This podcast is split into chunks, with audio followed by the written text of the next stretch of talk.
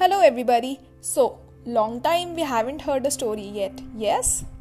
So, let's listen to a story regarding studies since I'm studying these days. So, it would be good to hear a story about studies.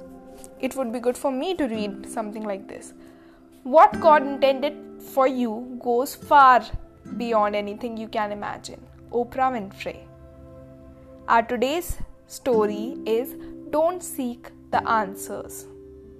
Before the beginning of his studies, the young man wanted assurance from the master. Can you teach me the goal of human life?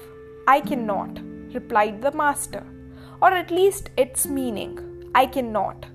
Can you indicate me the nature of death and the life beyond the grave? I cannot. The young man walked away in contempt.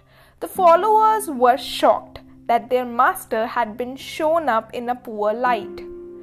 Said the master soothingly, I cannot answer his questions because life itself will answer his questions. We cannot learn everything from others. Something is there which can be learning only through ourselves. Be patient towards all that is unresolved in your heart and try to love the questions themselves. Do not now seek the answers which cannot be given to you because you will not be able to live them. And the point is to live everything. Live the questions now. Perhaps you will be then gradually, without noticing it, live along some distant day into the answer. so, this was our short story of today of uh, seeking the answers in your own way and not asking that to someone else and not just going beyond the ways everybody has done it and finding your out your own path and your own ways.